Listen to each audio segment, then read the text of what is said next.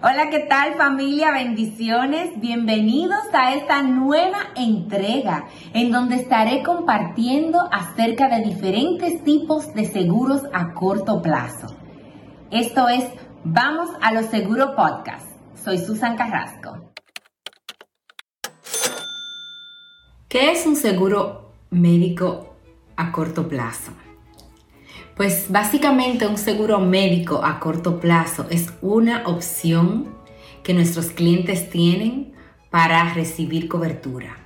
Estas coberturas eh, tienen limitaciones, por ejemplo, no aceptan condiciones preexistentes, pero tienen beneficios. ¿Y cuáles son esos beneficios? Bueno, en que nuestro cliente puede determinar qué tiempo este, de coberturas ellos quieren. Estas pólizas pueden ser este, cobertura de un año, eh, seis meses, pero tienen un límite de hasta tres años. Y cuando el cliente adquiere una póliza a corto plazo, debe de saber de las limitantes que va a tener, sus copagos, sus deducibles, los coinsurance. Eh, tienen unos beneficios muy buenos porque las redes en las que estas coberturas a corto plazo eh, funcionan es con una red PPO, lo cual es más amplia eh, que una red HMO. Quiere decir que no requiere que la persona tenga un médico de cabecera. Bueno, entonces estas pólizas a corto plazo también, en el momento que las hacemos, no es requerido eh, ofrecer o poner o pedir o solicitarle a nuestro cliente un número de seguro social. No es, no es parte del requerimiento. Sin embargo, las primas de las pólizas a corto plazo son más altas porque estos, estas coberturas no tienen subsidios del gobierno. Quiere decir que nuestro cliente va a tener que pagar este, un poquito más de su bolsillo mensualmente por ellas, pero son una opción que nuestros clientes tienen ahí disponibles. Eh, otra de las cosas que es bueno saber acerca de las pólizas a corto plazo es que no están disponibles en todos los estados de la nación. Sin embargo, aquí en Florida sí tenemos pólizas a corto plazo que le podemos ofrecer a nuestros clientes. También quiero hablarle un poquito acerca de lo que es los planes de la ley del cuidado de salud a bajo precio también conocido como el Obamacare, las personas pueden inscribirse en un plan de seguro médico utilizando el mercado de seguros, también conocido como el marketplace. Estos proveedores lo ofrecen a través del mercado y hay muchísimos para escoger. Muchos planes, los planes eh, y las compañías varían dependiendo del estado donde se encuentre la persona. Este, existen muchas opciones a elegir. Es por eso que es muy bueno que nosotros como agente nos informemos bien para poder ofrecerle toda esa información que nuestros clientes merecen y necesitan. Hay cinco niveles de cobertura. Cuatro llevan nombres de metales y empezamos con la cobertura bronce, después la plata, oro, platino y luego llega la cobertura catastrófica. Bueno, y cada nivel eh, cubre este, niveles, eh, proporcionan niveles de servicio diferentes, eh, cubren porcentajes diferentes. Por ejemplo, el bronce cubriría un 60% y el cliente tiene que pagar de su bolsillo un 40%. Sin embargo, el plata es un 70%, el oro es un 80% de cobertura y el platino es un 90% de cobertura, dejando que el cliente solamente pague un 10% de su bolsillo. Pero vamos a entender una cosa muy importante y es que a más cobertura, mayor será el, la prima mensual que nuestro cliente va a tener que pagar cada mes cuando reciba este, esta cobertura.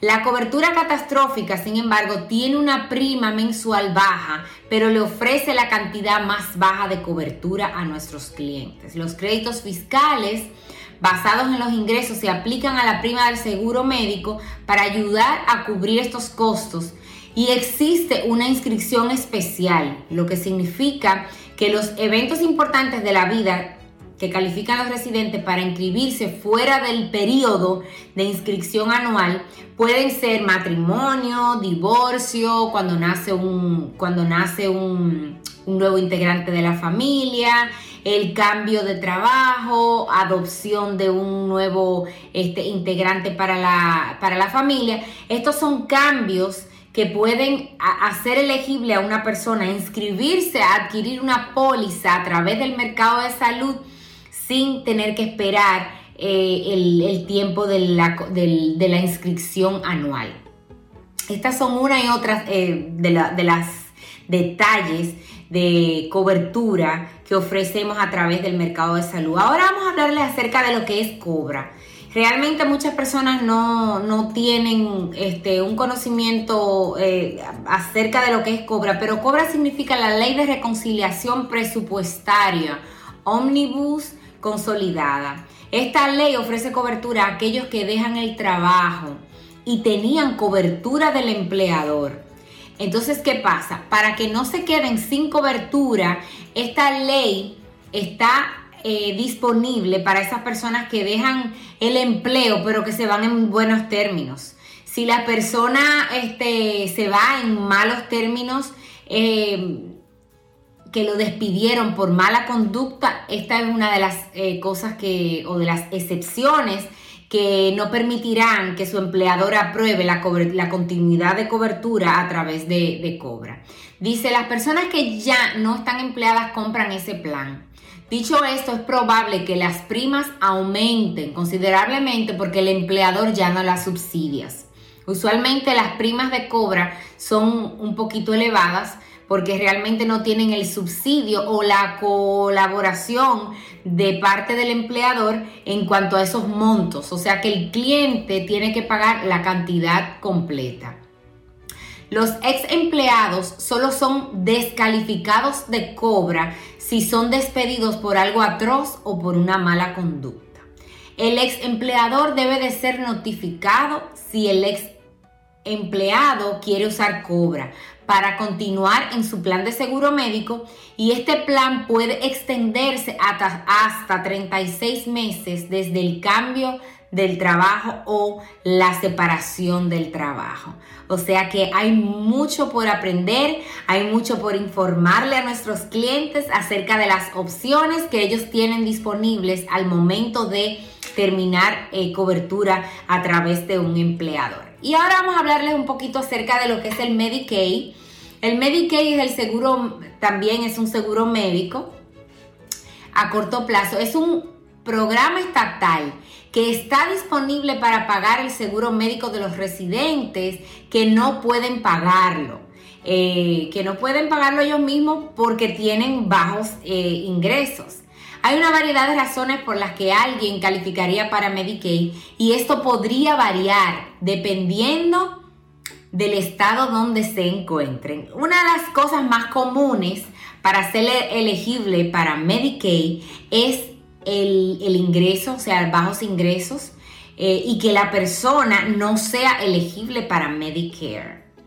Este, también adultos entre la edad de 19 a 64 años que tienen bajos ingresos, que no son elegibles para Medicare. En varios estados esta es una cualificación.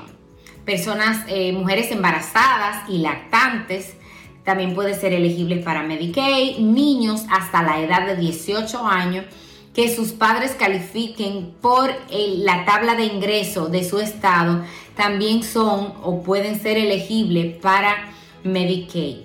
Padres y parientes encargados de cuidar a estos padres también pueden ser elegibles para eh, Medicaid basado en la tabla de ingreso y en su grupo familiar. Los solicitantes pueden presentar su solicitud o su aplicación a través de su departamento de seguros sociales o a través de la página del mercado de salud, la cual los dirigirá al portal de su estado donde ellos se encuentren. Para obtener más información sobre estos tipos de cobertura, por favor comunícate con nosotros a través de nuestras redes sociales a través de Facebook, a través de Instagram, a través de nuestras páginas de LinkedIn, a través de nuestro canal de YouTube. Soy Susan Carrasco. Esto fue Vamos a lo Seguro Podcast.